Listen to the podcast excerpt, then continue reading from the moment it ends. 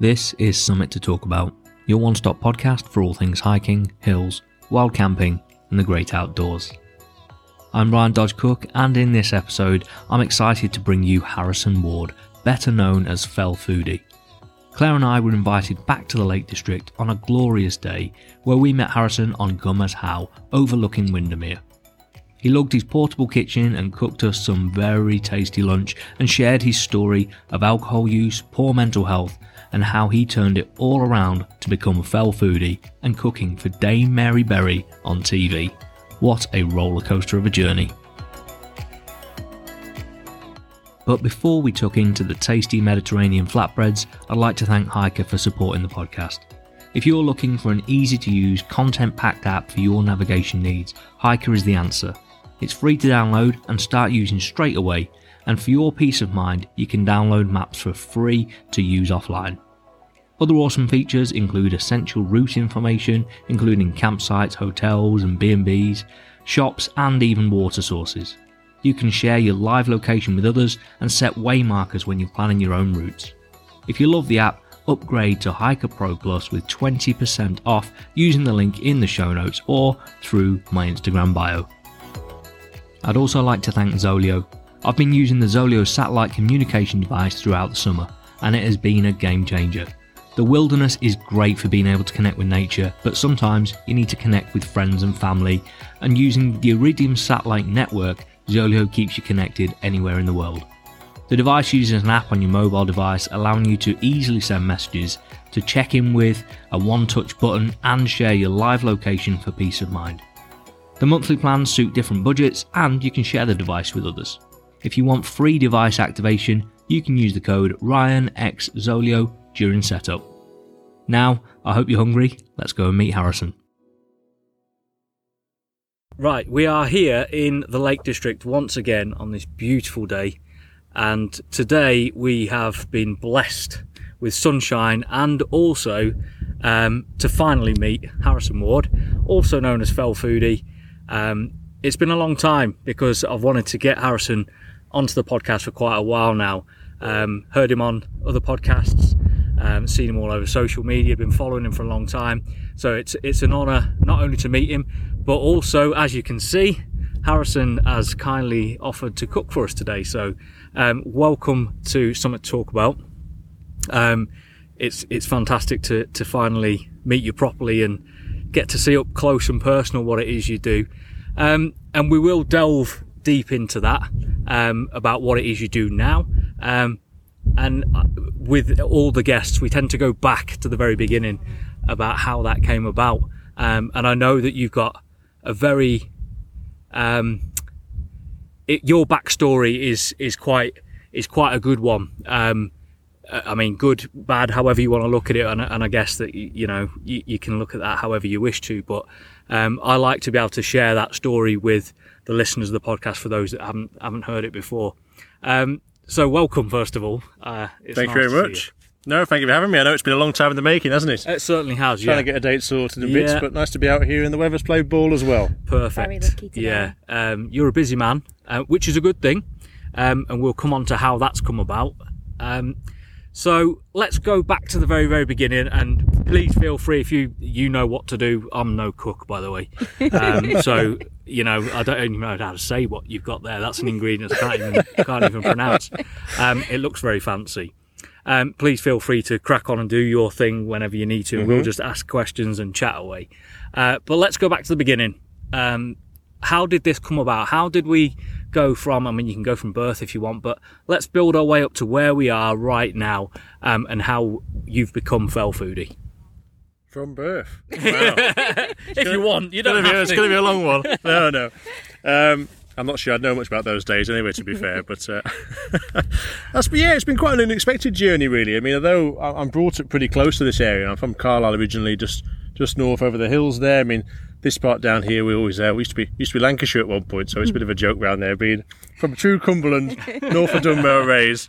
Um, but really didn't embrace this sort of part of the world for, for a long time. So for myself, although I was doing a bit of time in the outdoors as a kid, I was going out doing various bits, of in the woods and playing a lot of team sports and quite a rural upbringing. Really, didn't really embrace what the outdoors was all about. And I suppose you know I was quite a happy-go-lucky sort of child. I didn't really have any anything to note, to note there. Quite a nice childhood, um, strong family life, various bits, but found myself getting hit by this complete sense of I guess self-loathing and demotivation going through puberty, just like an overnight change, really. Something I didn't really know what I was going through at the time. Didn't have anything to relate to, and just kind of woke up and started experiencing all these these darker thoughts, really, and didn't really want to bring anyone down with what I was going through, family or friends. I didn't really share perhaps what I was doing. And this was something that continued on and was what I now know to be the start of my journey with, with clinical depression. But back then at sort of 13, you just be, be clueless what's going on. You just sat almost in the assembly theatre sometimes at school, just thinking, well, you know, thinking to yourself, mind's wandering, and your friends seem as if nothing's going on in their life. But inside, I was just battling this constant, just self-critical nature. And its worse, really, sort of moments of not wanting to be here at all, sort of suicidal ideations, and Even at 13. Yeah, completely. Just not knowing what my purpose in life was at all. Just, just not really thinking I had, had a place in, in, in the world. Just really, really strange, almost out of body stuff that started um, coming in just overnight from that moment. And it was something that continued through all from my adolescence, really, um, to the point where I continued my studies. I was I was working as well alongside my studies, so got myself into hospitality trade quite early and was washing pots initially at sort of 13, again that same sort of age. Um, moving on to waiting on, and then sort of behind the bar 18. And that was where things again began to change in sort of the second sort of cycle of my life, if you will. So 18, of course, I'm sure experienced the same. Sort of it's you can go out legally, there you are, off into the bars and clubs, into the pubs. And of course I was dispensing alcohol now on the other side, being legal um, Yeah. to be able to serve it as well. So a different world I was sort of introduced to and different people I met through that through that trade and something I really enjoyed, I guess, at heart being a very social character. But of course, I was still battling these internal thoughts, these mental um, afflictions. So I was starting to be introduced to this world of alcohol. That is, again, that rite of passage, I guess, especially as a bloke. It's kind of going out there and becomes part and parcel of the weekends, but then also my midweek sort of time. And um, quite quickly started to enjoy that sensation of really being feeling quite free and feeling sort of quite um, carefree about what I was going through. Just the fact I was I was drunk, I guess. Really. So did it numb those dark fe- feelings, would you say? It did at the time. I mean, I, wasn't really seeing it that way at the time, but of course, it was, uh, it was just very early days and introduced to the alcohol world of alcohol. So it didn't take a lot for me to be like giddy in a way or stumbling home. So it'd be two or three pints or so, and you just that's it. You weren't really thinking of anything else. I was just having a good time with my mates. Just go home, wake up, bad head, start again. Of course, they weren't quite as bad at that age. Oh, they definitely get worse. but yeah, that was something I, I, I liked that sensation because it gave me almost that escapism from what I was going through. So I wanted to try and get more of that, I guess, if you will. But again, I wasn't really seeing it as anything other than just going out and being social at the time. Being and normal. yeah, exactly. It was very much in the culture. It's what you do. Any the football's on the weekend, or we're going playing sports afterwards. We're going into town, student nights, various bits. It's just part of the culture, isn't it? So, but quite quickly that began to to escalate. With the point where I was going out quite regularly. I was taking on more shifts at the pub. My studies were kind of just about surviving during this time, and really I was now drinking most days. Um, if I was working, I wasn't working. And it got to the point where I was due to go to university i- i- in York, and um, I was a year late going to university, so I was 19, heading out there. So I suppose I was already a bit more trained in the arts, maybe at that, that time as well.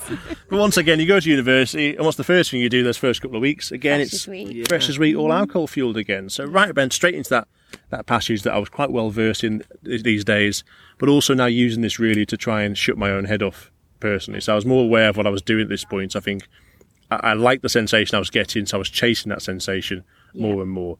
But as tolerance built, those sort of two, three pints and walking home drunk was now turning into sort of more eight to ten pints going home drunk, and then drinking most days of the week now in York. And this was where things really began to snowball, really, really further, darker and deeper. And although I was meant to be starting a new course there, that was meant to be a new start, moving away, independent living.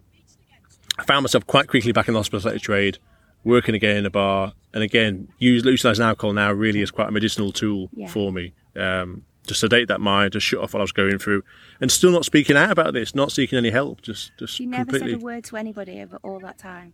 I mean, there's maybe certain things came out slightly when you were having a drink, but it was maybe just you know a little bit there, or I'm not feeling myself. Oh, whatever, get another drink in. It's all People would have just put it down to the drink, Yeah, couldn't absolutely, absolutely. So it was just, and again, I spoke about this quite recently on a, on a- previous podcast. A bit. I think looking back as well, there wasn't really anyone to almost look and relate to then either. The role models as such, perhaps the the internet was more in its infancy, so there wasn't anyone speaking out there or people you're looking out to, or they weren't sharing so much. Whereas now you've seen a lot more high profile sports people and you're hearing sort of film stars and various bits speaking about their issues. Yeah. So you realise you're not alone. But at the time, it was just you didn't know what you were going through. be- must just be me. Yeah. Yeah. exactly. And you have that very alone, alone syndrome almost. So in York again, things began to turn much, much, much um, deeper and darker for me in that period, and, and my sort of drinking at that point was was growing a bit out of control. So my studies quite quickly fell by the wayside. I went full time into the industry, which really at the time was now a catalyst for my over lifestyle. It was providing the, the, the money so I could go out and do this. Therefore, that was more the priority for me over the studies at the time.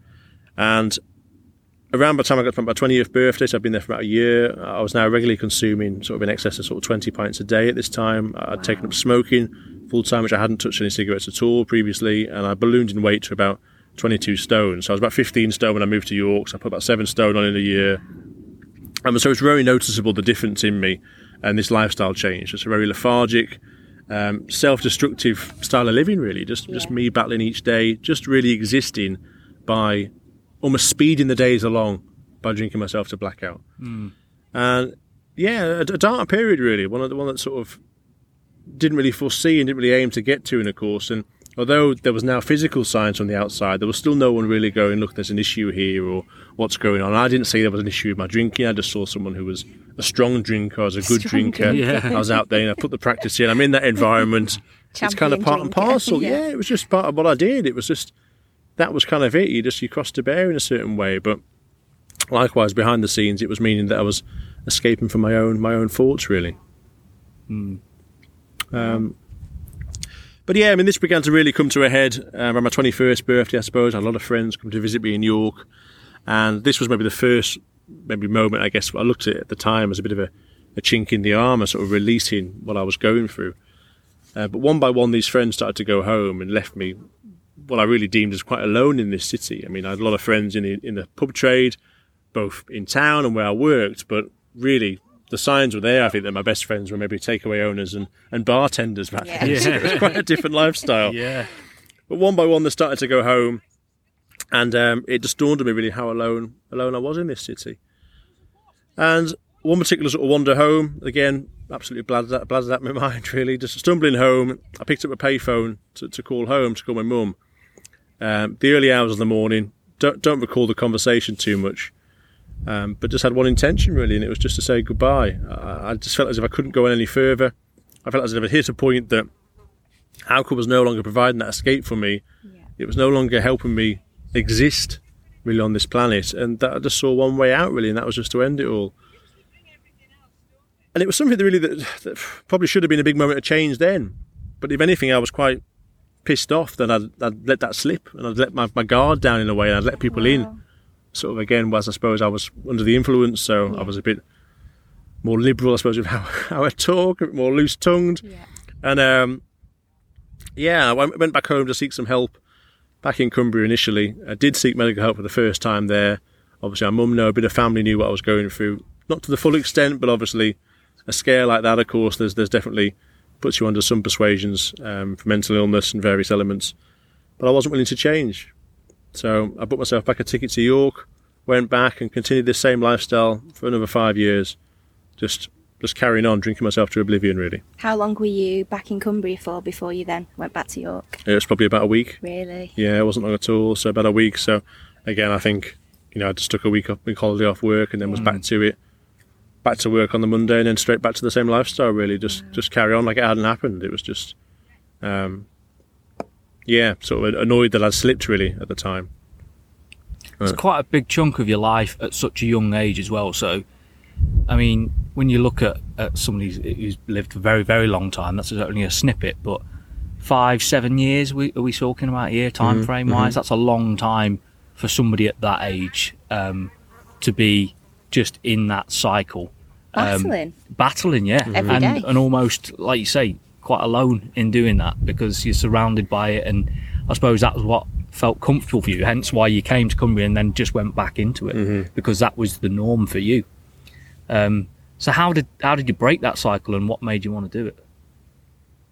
Yeah, as you, as you say, it was almost just that was that was the way to cope with what you were going through. That was kind of just the way to just grin and bear it if you would. It was there was the only other alternative was was stopping full stop. So it was kind of that wasn't really didn't feel as if it was an option. Although that was where my mind sometimes went. It was kind of I think the fear of leaving those behind that, that cared about you, the fact that what, what you'd leave on the other side on that was them. something that almost kept you going. So I just sedated myself each day just to speed the days along. I guess it was it was a yeah a strange strange cycle looking back, but one that just day to day was part and parcel and and highly functioning. Of course, I was still working for this whole time as well, so it was still maintaining that side of things. Yeah. And perhaps that's why I stayed in the trade as long as I did because I. I wouldn't have got away with that if I was in an office job. Turning away like I was. I mean, it was just the sole focus of each day. Just the minute I got up, it was just starting again and topping up and getting that quota Yeah. as I dubbed it at the time. But yeah, I mean, it continued on um, till I was about maybe 25 or so. So by this point, again, I've been battling a good, good 12 years in my own head. Alcohol had been a part of that for about seven years. And I found myself in a relationship at the time, something I'd really wanted, I guess, to share life with someone and again, sort of find, find someone to go and, and, and go through life with, really. And it, it, it was it was fantastic, a fantastic period. But of course, something that I was already in a relationship with, so I already had alcohol as a major part of my life that had almost pre-lived this next relationship. And the two, of course, didn't really go hand in hand. Yeah. There was there was certain bits that would go in the social bits or social settings. You go for have a drink, but not to the extent of where I was, where it was every day, every every waking minute, really. So it kind of began to get weaved in and around, I suppose, a normal relationship. And of course, you can never really build things upon that, that hiding these things behind from somebody. And as the relationship got more serious, I guess there was more moments of not intervention, but but clashes where things had gone on, where I'd turn up and had a few more drinks than maybe I'd said I had, or I'd be late all the time, or perhaps I'd miss certain events, or turn up drunk, and and it began to cause these little arguments over over the space of multiple months. And um, on one particular argument, as I always did, I'd just probably go out and drink it off again, just just walk away from the situation, not face it, just head back out and just ignore it really. And on one of these occasions, I went out and I acted unfaithfully under the influence of this partner, and rightly so, it was the end of that relationship. But it also caused an absolute fracture for me personally, because I never felt like I wanted to be this burden to anybody. That was always the start. It was always me just trying to just battle through this, not bring anyone else's day down with what I was suffering from, using alcohol as that means to try and get through, and just kind of minding my own business in a mm. way. But now this was starting to affect all those around me, and although I didn't really realise at the time how much it had affected already friends and perhaps family that had noticed signs, not the full extent, but now something that I love dearly was now completely fractured through my own actions. And it was kind of me feeling very compromised as a person, the fact that I wasn't the person I was trying to portray who I was now. I, I was disloyal, I was I was lying, I was, you know, hurting those around me. And it was kind of this wasn't me anymore. This was kind of alcohol had changed me as a person, and it felt as if it could no longer play a part in my life in that moment. It, really, the first moment that dawned on me how deep I was in this cycle, and how much of a hold this substance had on me at the time. And it was where I came to terms with the fact that I, I'd become an alcoholic at this point. I mean, I was the minute I was getting up, I was brushing my teeth with the stuff. I mean, the signs were there a long time previous, but to me, I guess maybe in that environment, hanging around with people that were also quite heavy drinkers and merging group to group, being in that trade, it was just just something that went under the radar, I guess. Yeah. And that day was the 6th of June, 2016, uh, and really my whole foundations of my life had just just disappeared beneath me, and it was just a moment that I guess I tried to rebuild to try and win this partner back. If I'm honest, that was the main catalyst for this was to try and win her back. And as you do, it's like I can change, I can get rid of this, I'll stop drinking, I can go through my last pack of cigarettes in the bin, and, and try to make this change. And the next day I went into work as I usually would, did the breakfast shift, and my boss looked at me and said, "You, don't seem quite right today. There's something, there's something up with you." And I just broke down in front of him. I just, just completely broke down. He said, "Take a minute outside," and that minute ended up being being hours, just me sat outside staring at the wall, just, just, just a broken man, really. And a friend of mine came out, John, who was my colleague at the pub, and he came out with a pint glass and he said, Hey, I'll get this down you. This will sort you out." I said, "I don't drink anymore, John." He just looked at me and was like, You, you what? I don't drink anymore. And he was just dumbfounded. I mean, this is a guy I'd seen the end of the bar literally every night for the last however many years, just Yeah. drinking anything that was going. And it was just a major turn for me that just really, though the, the consumption I was having at the time, though those numbers to go, I mean, cold turkey is what I was doing basically at the time. That was obviously only day one. but medically not advisable from those numbers that Yeah. that sort of um, dependence I had with that substance. But it quite quickly dawned on me that I couldn't stay in this city that I was in. I couldn't stay in York any longer to make this change. There was too much familiarity to me. There was too much temptation around. Obviously, the job I was in and stuff, it just wasn't going to be viable. So I pretty much left that city overnight.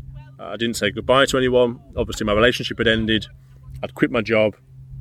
I, I, I, once I got to Cumbria. Actually, I didn't really wasn't really professional at the time, but thankfully all water under the bridge these days. But um, I came back to Cumbria and left my flat and just yeah, this city I've been in seven years. You know, a lot of people there. I had a lot of friends there as well, and just felt as if I could no longer make this change if I stayed in that environment. So I came back here to Cumbria, um, to Carlisle, where I was originally from, and came clean for the first time to friends and family. You know what I'd been through, what I was struggling with, and the reasons why I had to come back here.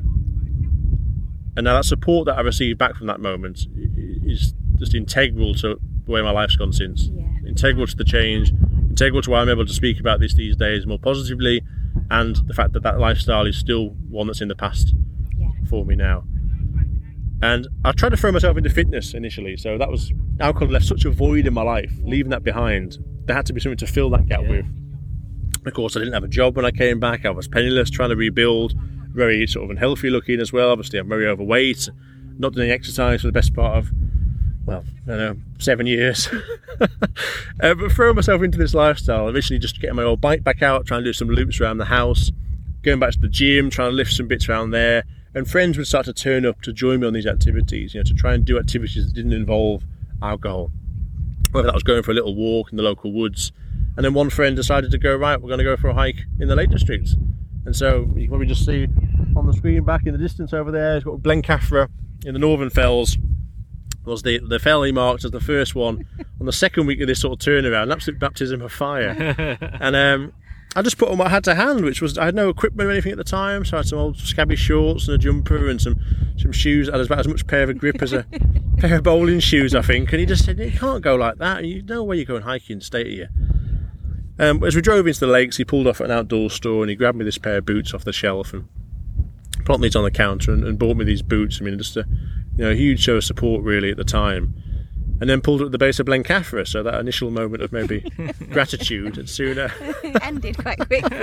and soon dissipated. Yeah, looking up at this mountaintop, and uh, but slowly but surely, there, just one foot in front of the other, staying at my feet, it was slowly getting frog marched up this fell side, really. And um, again, I don't recall too much of the way up, but a lot of breathing blowing at my arse probably, and then eventually reaching this sort of summit circle.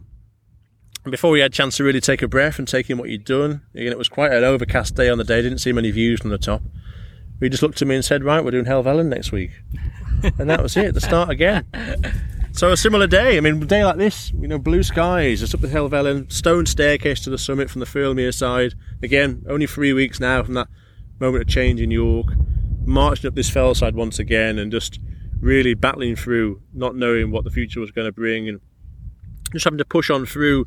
Really, what was just pain. I mean, both mental pain and physical pain. I mean, I was very unfit and pining for my ex and going through withdrawal. I mean, I was hallucinating at times with the alcohol withdrawal, cold sweats all the time. It was just absolutely all over the place in terms of um, health, I guess, really, and, and, and myself, and just not knowing any other direction. There was only two really ways at the time. It was kind of giving up, or it was trying to make this change again. I suppose trying to win this partner back. It was almost like my '80s movie montage moment. I think I was flooding up these mountains, and we'll make this change. We can do this. We can leave it all behind and come out phoenix from the flames type thing. But Was there any feeling when you got to the summit both times, or was it just pain? I think the first time was very much a, probably a sense of relief. I think just getting to the top and oh, finally it's over. Yeah. But Helvellyn was the one that really sort of twigged something for me. Again, it was a day like this, seeing those fantastic views, looking down with Striding Edge and Red Tarn below. It was just like something clicked that Yeah. day in me. It was just almost like a new addiction was being sparked. And that sense of achievement I was getting, that, that endorphin rush I was getting from exercise and time outdoors, you know, was it was was that high that I sort of tried to get from from alcohol a really, natural but high. without the come down. It Yeah. was just it was just it was all there and kind of really sparked on this next journey. So a week later we were off doing Scafell Pike and then I think a month later we were down to Wales doing Snowdon. And by the turn of the year we were up to Scotland doing Ben Nevis. So we'd done sort of the three peaks there. I'd found myself moving to the Lake District and then really utilizing these mountains now as as a means of recovery, as a means of progression, as a means of fitness, trying to make this change in my life. So it was a very unexpected path, one that I didn't really plan on being here. Didn't really plan on coming back to Cumbria. Didn't plan on being in the lakes for sure, but almost got blown here in a way. It was kind of just trusting the Meant path. And it, it did very much feel very sort of that, that sort of mm. at the time. I was kind of hands up to the journey and just just trying to make positive steps and little by little things were coming on whether it was shows of faith from friends or from strangers or you know I was then offered a job in sort of the lakes and I was like I'm not really sure what I'm doing. I don't know if I'm going to settle here or but then I took it and then that led on to another job it ended up working at at the um, the gingerbread shop in Grasmere which then led on for the next sort of six years for me. And it was just very much just being open and receptive to to the opportunities and the I don't know the the openings that perhaps I was being given at the time, Yeah. and just trying to make this change, and just being very open and honest for the first time in my life when I'd been,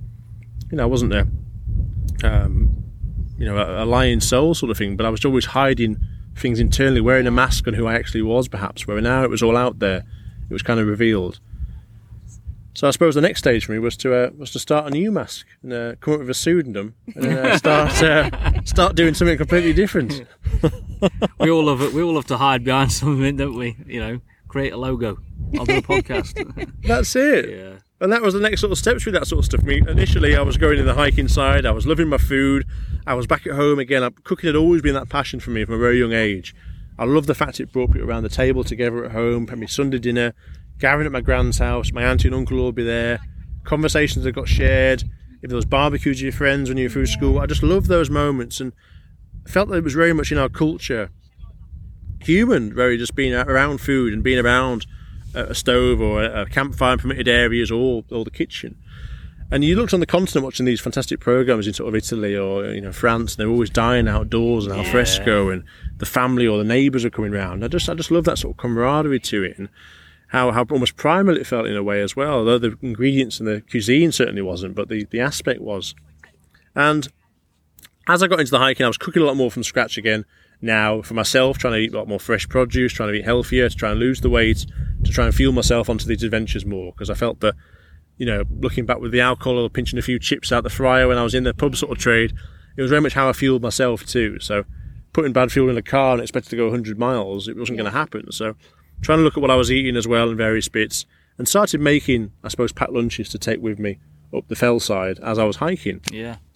Now, at this time, I began to start posting online for the first time. I mean I never had an Instagram account at the time. I didn't really use social media. I think you often get those memories popping up on Facebook of what you've done, and all mine are usually a pint glass on the bar, usually saying something like "miss the train again," any excuse sort of thing on the way back. It was just that was it. I didn't Yeah. really utilise it at all. I mean, even taking a selfie in my life. It was just, but I was almost introduced to Instagram through through a, um, a colleague at work at the time who said, you know, why don't you start sharing what you're doing up there? Because I was making things at home taking pictures of them, but never really sharing. I'm not meant to be that person, you know, Yeah. sharing the pictures of their dinner on Facebook. Discreetly taking a picture so no Yeah, yeah. So I came up with this pseudonym. So I was loving the fells, of course. I was loving the food. So I decided to sort of try and merge those two passions and started dubbing myself uh, Fell Foodie, and all anonymously at first. Again, under a logo, just sharing the views I was experiencing and the food I was enjoying, either at home at the time or on the fell top as a packed lunch. Yeah. And one person on the top one day said, you know, why didn't you get a stove and actually start cooking out there from scratch? Bit of a smart Alec comment, really, and just uh, I thought, you know what, I will.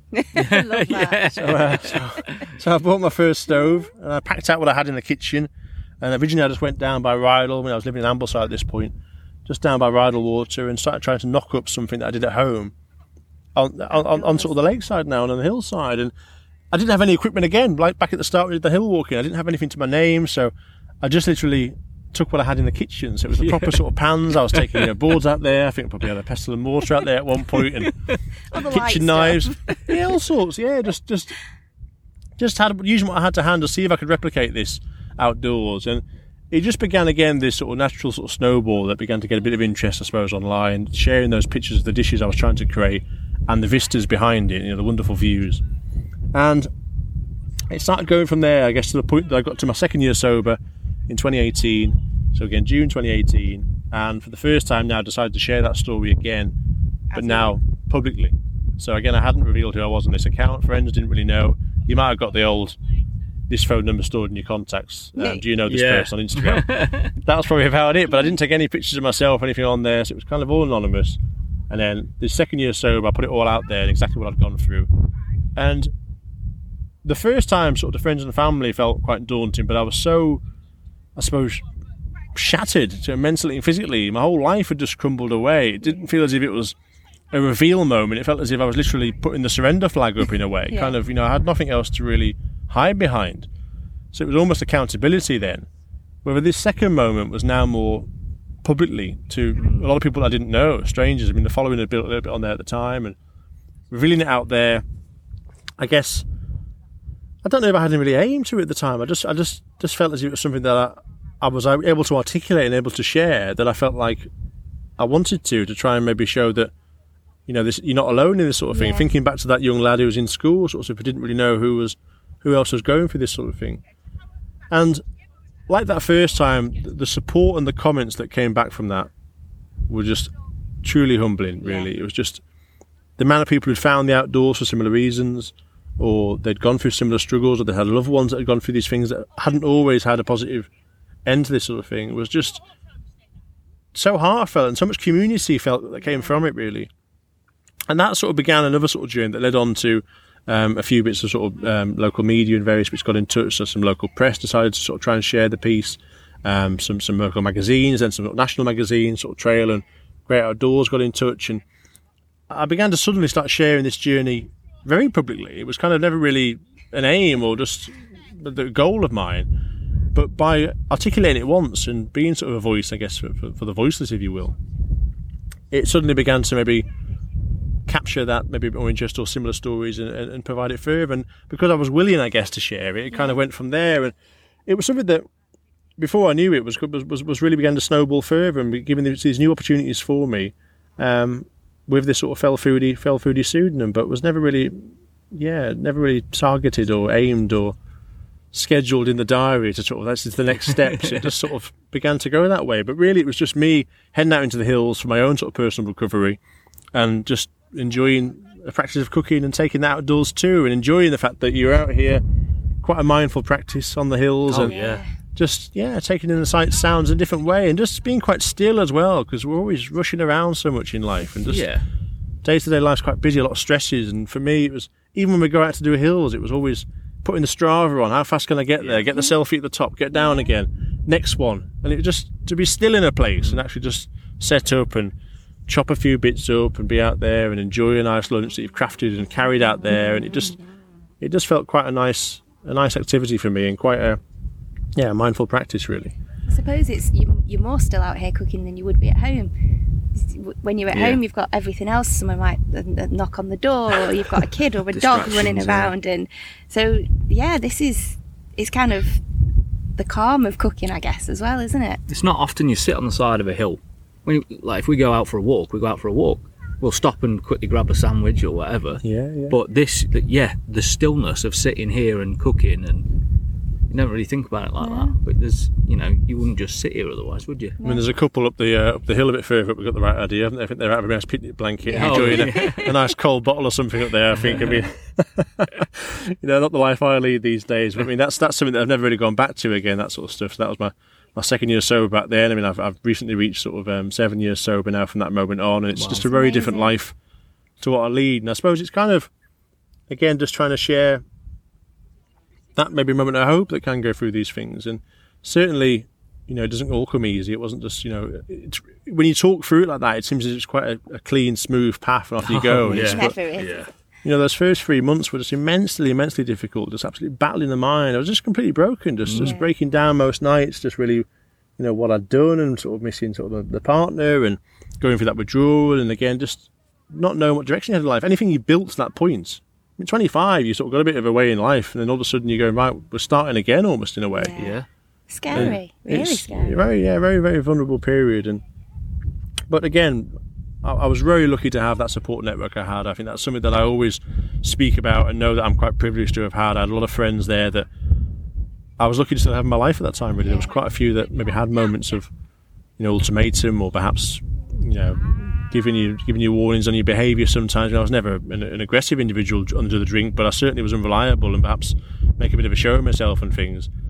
And really, without them, I think at that turning point to then lift you up, you can see many people that go a step too far and don't get that, maybe Yeah. that rock bottom or that epiphany moment that lose that, and then much harder to maybe come back from. But you know, I think it's just about reaching out to people any way you can, whether it is friends or family, or whether it's medical professionals, or again, sometimes like-minded people on social media, and you find you you find your crowd, and like in the be a outdoors, massive support to so many people, and, and perhaps even people you'll never know who Mm. you've you've helped. That's it. Just by, by just by coming out on social media and um, go like you're sharing your story. Even you don't know how many people that will reach, do you? And you know, I get messages from people on the podcast say, "I'll listen to such and such episode, and uh, it's meant so much to me. It's got me back outdoors." And you just don't realise how far your story can reach. Um, And so, like you've you've put yourself out there on social media, you've been on podcasts, and your message will get out there, and it'll it'll just spark other people to go. You know what? I'm going to make that change now because if if you know Harrison can do it, and you know other people can do it, I'm going to do it. And it's it's an inspirational story, and the fact that you've gone through it and it's been hard. It's never been in vain, has it? It's always there was always somebody out there that will take take advantage from from what you've done and benefit from it. Thank you. It's um, yeah, it's, a funny one that world in now because I mean these days it's become sort of something that I do uh, more regularly. It's something that I do go and do a lot of talks about it, with sort of universities and schools and, and corporates and various elements. But it's funny you end up in that bracket of as you say that that motivational, inspirational speaker, and it's kind of I never feel like that's my place to really say that. It's kind of it's not my But they're the thing to say that I, I can inspire you. I, Yeah. That's not me. So it's what you take from it's that in a way. from it. Yeah, And definitely. a lot of people, it's very individualised. And yes, and perhaps I've had those messages over the years of people that have, you know, said, "Oh, I've, I've read this journey and it's really inspired a change in me." And I'm always going, "Well, that's nothing I've done. That's that's all what you've done." If I was just to maybe a little a little catalyst on the way there, or a little per, as I had myself mm. coming, there was people I watched on YouTube, or you know, again, some sports people that spoke about it who you saw similarities with one of the big ones I always come back to was like Anthony Hopkins, the actor, who was, I think he's been sober sort of maybe about 50 years now, an absolute champion of sobriety, but he was a rife sort of drinker in his day and mentally battling all the time, he, he speaks out about it quite a lot, and you know, it was tagging on to people that were quite well-known people at the time, which was which was which was quite a help for me too. So when people come out and message you, sometimes it's it's it's, it's never, yeah, it's never one of I think personal isolation or various bits there. It's No. very much to their their sort of thing. I think Yeah. their journey. But if I can add my message to that to that Yeah. fight, then that's certainly something that I- I'd like to do and continue to do, and um, and see it quite as a bit like a purpose these days. I mean, that, I was so struggling with where my place in the world at one point, but being able to maybe put my I suppose name to this sort of thing and throw my uh, message into the fire is kind of a yeah. It does really act as quite a push for me these days. yeah, Uh, we saw you at the uh, the outdoor expo, and I think the fact of the crowd that you had listening to you talk and watching you cook as well, that's a massive testament because it was. I mean, it wasn't just the seated arena; it was people were stood up rows and rows and rows because, and you could have heard a pin drop. Like people are really, really engaged and motivated by by your story. So I think that that spoke volumes as yeah, well, didn't definitely, definitely. I think that was just the free food samples that were coming afterwards. I think uh, I'm under I'm under no illusions there. I've got to tell you a story. I'm is- going to tell you a story now. Yeah, so this when is we were there, obviously we recorded a little bit, and there were some people on the very back seats. So after you'd served up the, the food, there were some people. There was a family sat on the back seats facing us, and they had they weren't the. I realise now they weren't the containers you were using. They were like Tupperware boxes with food in. And uh, I was like, Claire, let's go and have a chat with them and ask them how they think the food is and, and see what they think of, of Harrison's food. And she was like, You can't just go up to them, they're eating. And then she goes, That's not Harrison's food. I was like, Good job I didn't go and ask them. Brilliant, brilliant. Especially if you have had no great. context to that as well. Yeah. How, how, how's your food? Oh, delicious. Okay. Yeah, my mum cooked it this morning. Yeah, exactly. Makes a cracking cheese sandwich. No, that's great. No, I, I try my best at those events to get as many as possible, but it, was yeah, it's quite a fantastic audience. But it's a great show that one. To be fair, I don't know how you enjoyed it at the time, First but time I've been, and it was brilliant. I Yeah, loved it. just we were there great- for the two days, weren't we? Yeah. I think that community aspect, a lot of these sort of outdoor festivals, I think it's just great. You're in there amongst like-minded people, whether you know, might not have similar stories in terms of the adversity and side of things, but all find the outdoors for their own reasons. And Yeah. you know, the people in different you know stages too, whether it's from very much beginner, rookie, sort of learning the ropes and how to get into the first points of people who are maybe slightly more experienced, those who are elite as well, all mingling in the same Yeah. place and so Yeah. approachable. And it's just a fantastic vibe. And yeah, it's always always very humbling to see audiences like that at, at a festival like that one, and try and speak to as many people as possible, I guess, about both sides because, of course, the cooking's a big passion for me, me now as well, and. Uh, Yeah.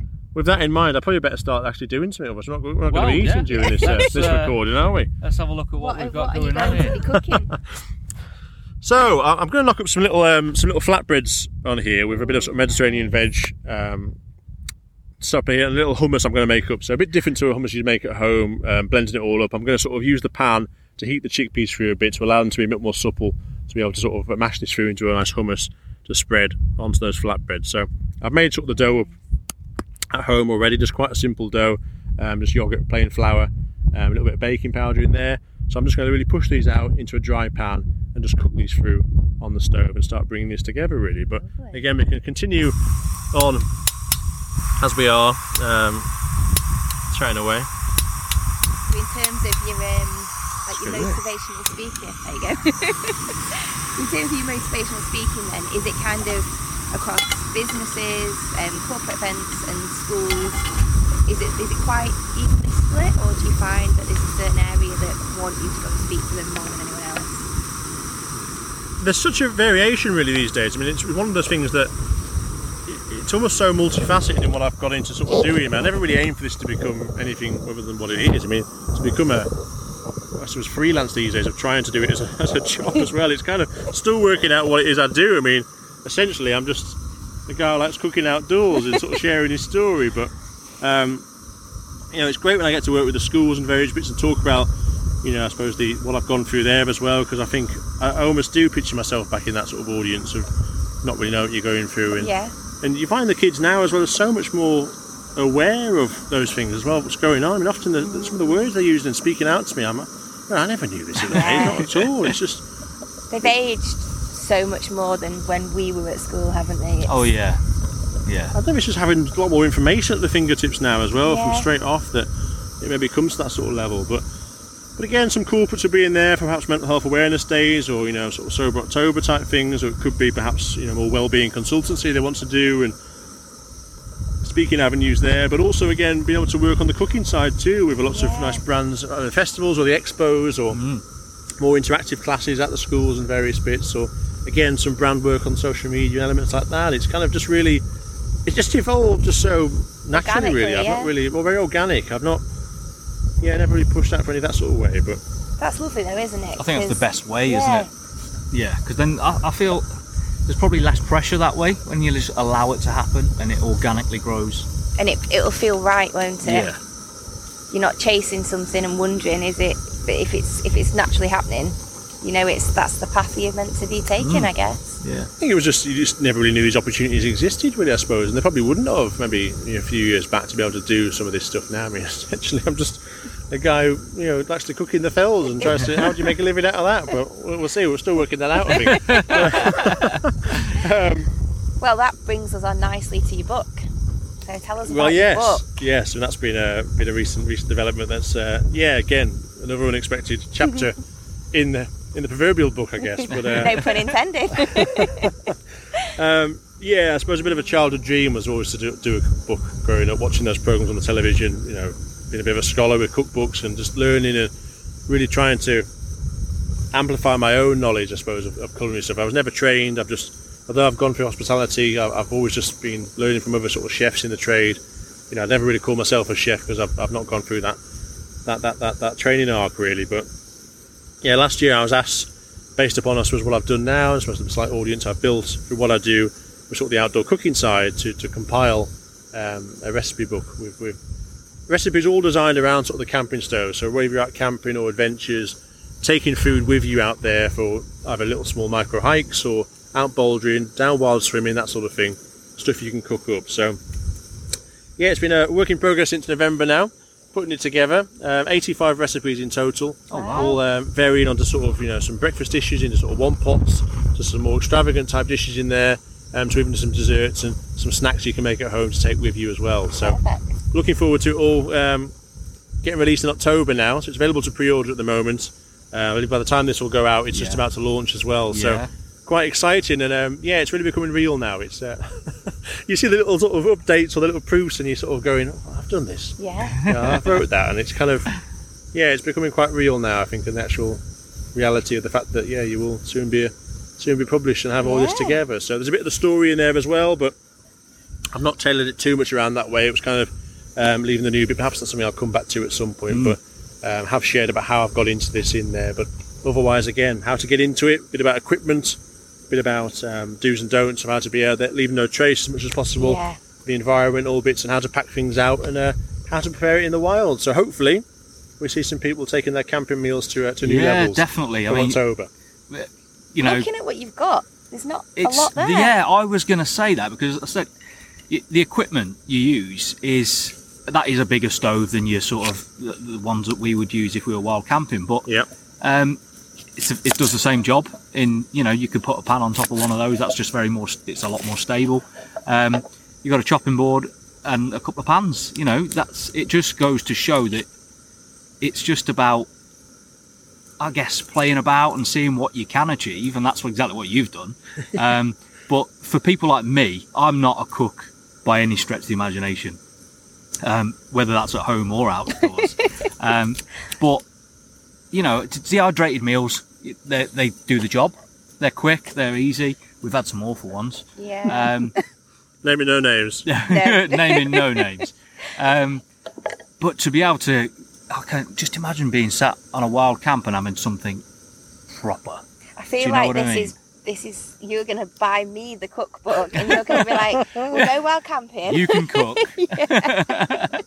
Brilliant. Brilliant. But uh, that's what it's about, I think, half the time.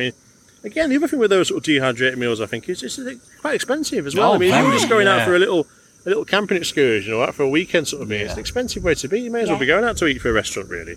But but I'm no being besmirched them though. I think they have their place oh yeah, absolutely. You definitely know, do. exhibitions and stuff out there, you know, wouldn't happen without them. Um, but sometimes I think we're very used to convenience. I think, especially in this country, perhaps, Yeah. and always looking for shortcuts or just grabbing that meal deal from the shops. And I think the art of almost preparing to be out there sometimes is just a nice experience in itself. And Yeah. yeah, I won't convince everyone. Of course, there'll be people that want to go out there, or they maybe don't. It's just fuel for them sometimes. So they just want something to go in and march on again. Absolutely fine.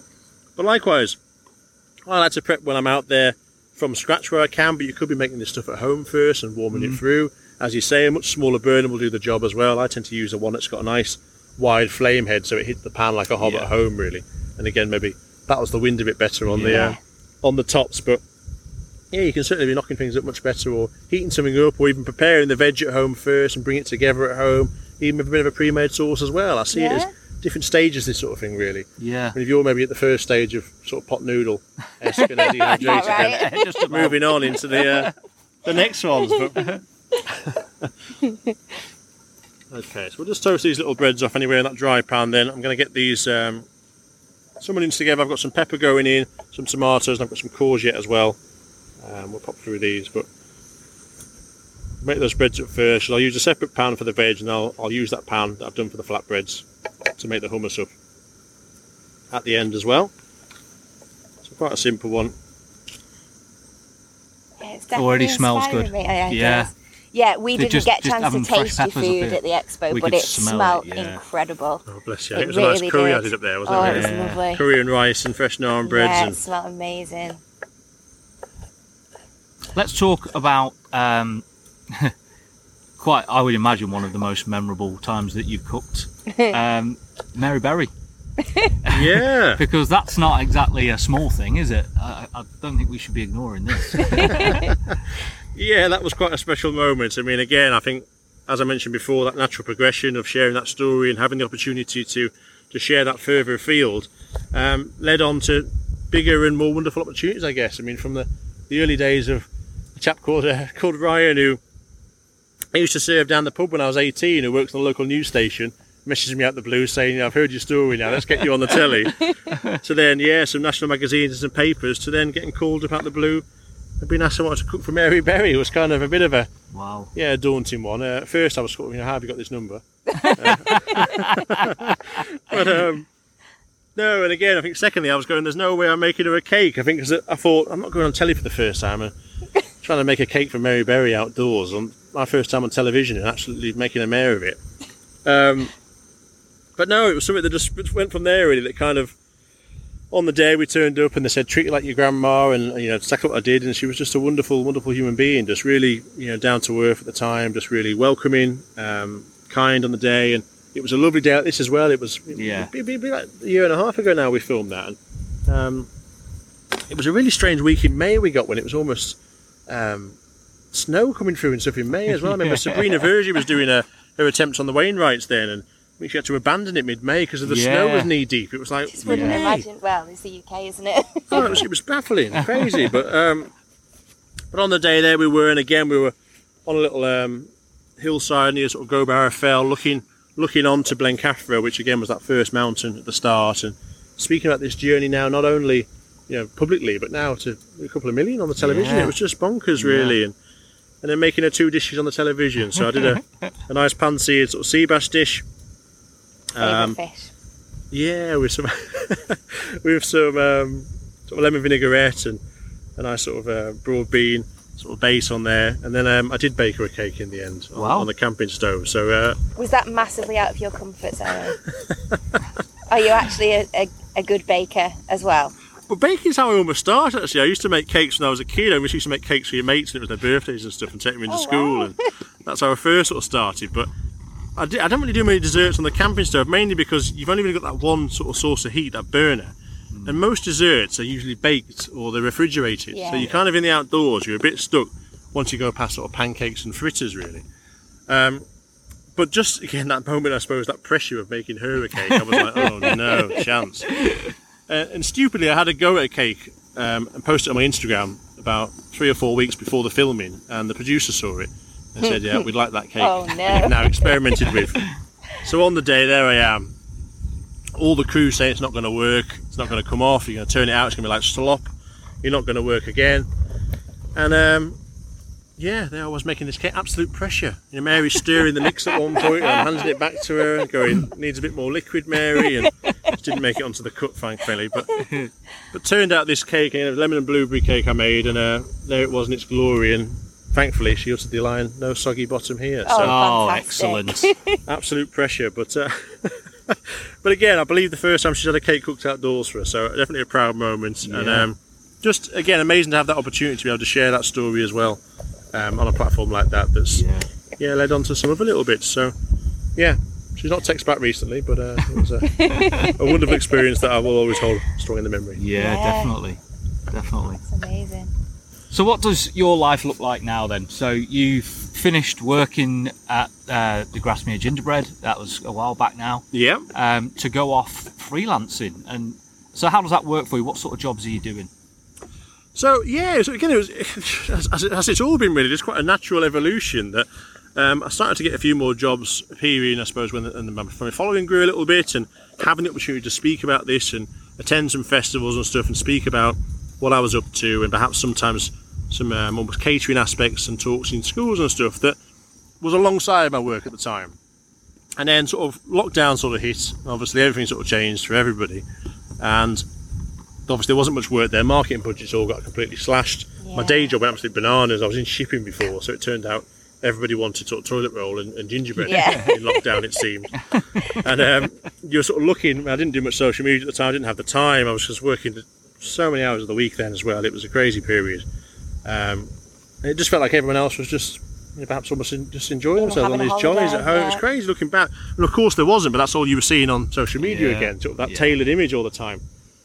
And a difficult period for me as well, I think, because the first time it had kind of brought me back to those those previous days. I never wanted to be at home. I didn't drink at home. When I was in York, I always went out and about. It was always being social, not being stuck in my own four walls at home and my own sort of my head really Yeah. And all of a sudden lockdown's putting you in that exact situation. So, that, so the gym I was using all the time shut. Yeah. The mountains I was living in Ambleside, looking out the window to them, but everyone was saying, you know, don't go out. allowed. Mountain Rescue was saying, don't go in the hills in case something happens. Yeah.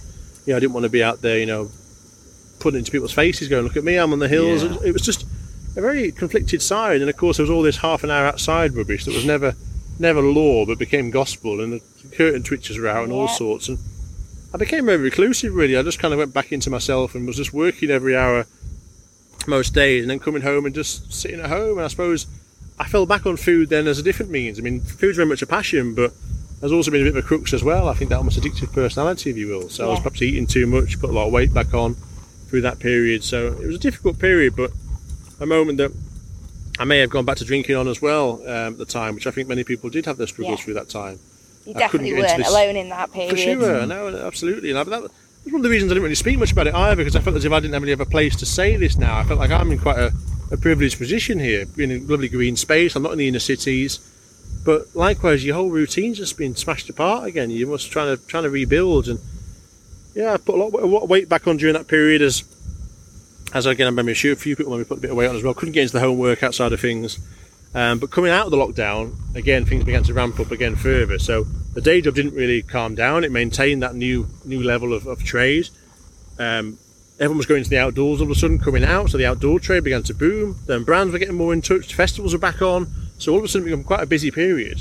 And it got to a point that I- really was going away every weekend doing some work, and then was back in the office every Monday.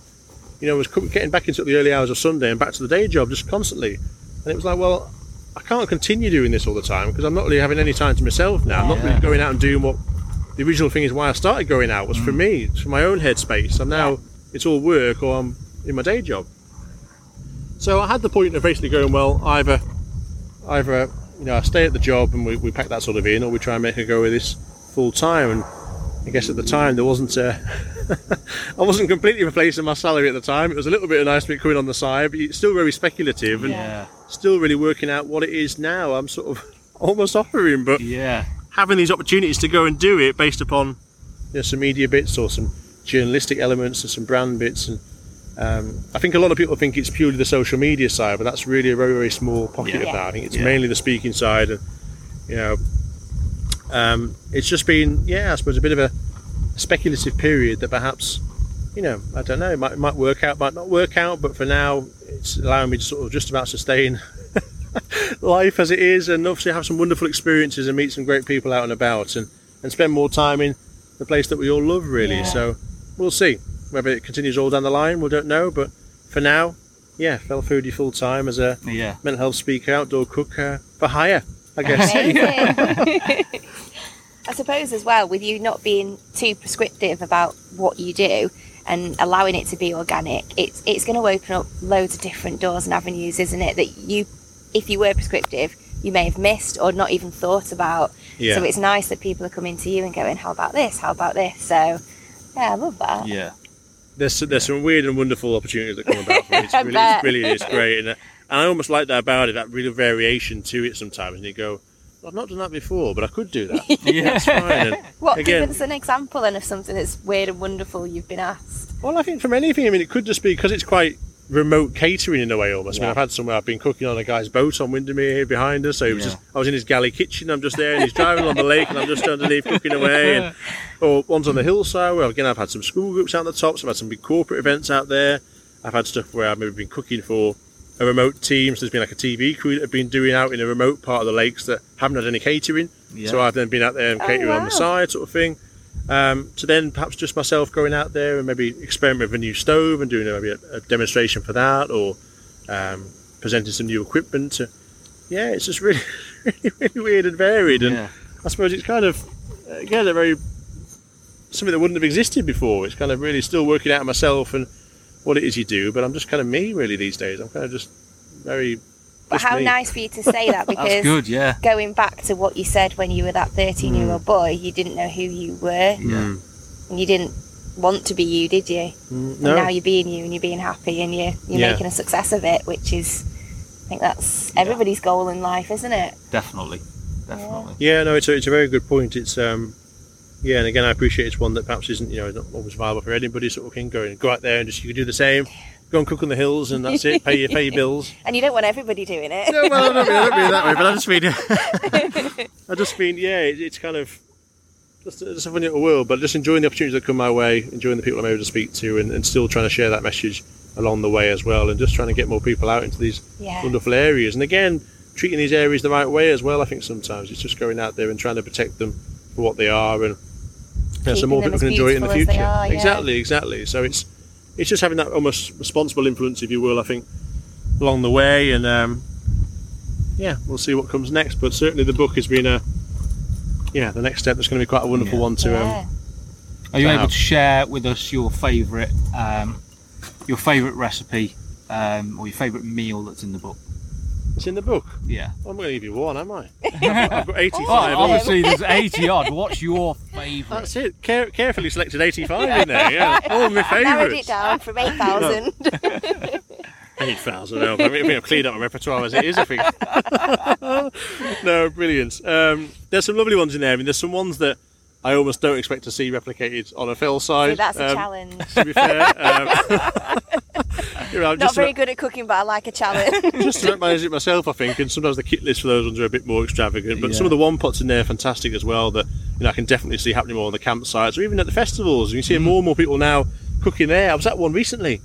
Uh, it was a motorbike festival of all places Oh, that I was cook- I was cooking at, and you know, I was thinking, where's the link here? And I, I haven't got a bike license myself, but. It was all adventure biking, so they're out there and they're taking stuff with them. They're camping, they're cooking on the way, Yeah. and some of these lads, they come in a big white van, and they'd um, they'd brought one of those big Kamado Joe barbecues, and they were actually cooking at there. Oh, wow. Really? There's like proper, proper big roasts and stuff, and I was going, "Right, fair play." yeah. They've took it up another notch. So stuff like that, you see more people go that way now. I think and trying to cook little bits as they can, and again, it's great to try out the food vendors at these events as well. But sometimes you might want to do a little bit half and half, go back Yeah. to the tent and enjoy a nice breakfast. So.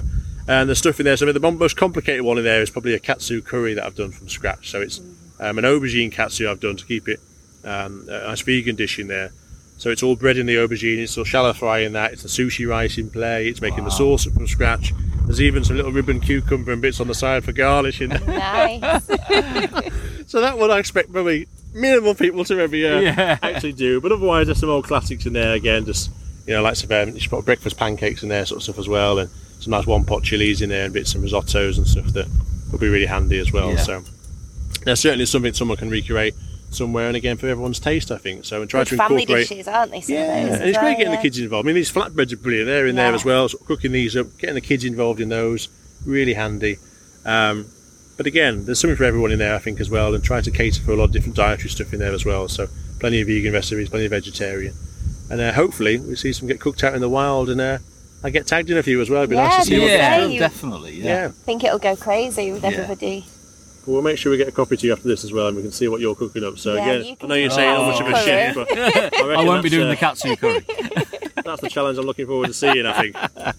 And the thing is, is even if it doesn't work, if it's a massive disaster, it's still fun and it's something you'll look back on and you've done it socially if you're there with other people as well and it's it's the experience, isn't it, as much as it is the actual finished product. Yeah.